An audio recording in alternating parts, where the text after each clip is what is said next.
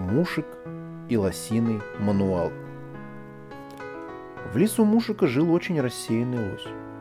Он мог заблудиться в лесу или забыть покушать, а то и вовсе забыть с кем-нибудь поздороваться. И вот как-то пошел он на прогулку. Ходил, бродил вокруг деревьев, смотрел по сторонам.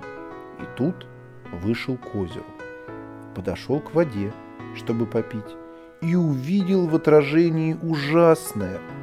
Пропали его рога. Лося охватил ужас. Кто мог украсть его рога? Стал он вспоминать, с кем встречался в этот день. Пошел к зайцу, но заяц сказал, что не видел никаких рогов и что он их не брал. Пошел к белкам. Те сказали, что его рога им не нужны. А медведь даже обиделся на такой вопрос.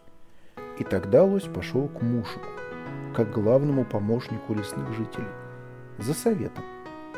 Мушек все выслушал и спросил лося, знает ли он, что бывает с его рогами в конце осени, начале зимы. Лось ответил, что такая книжка у него есть, но он не читал ее, потому что и так все знает. Мушек отправил лося прочитать книжку про рога. На следующий день радостный лось прибежал к Мушику и сказал, что во всем разобрался. Оказывается, рога у лосей никто не ворует, они сами сбрасывают их.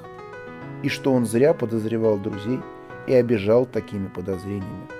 Лось успел даже извиниться перед всеми. Вот так звери научились не делать выводы, не разобравшись, что к чему. А Мушек вернулся в свое дерево, ждать, когда он снова понадобится.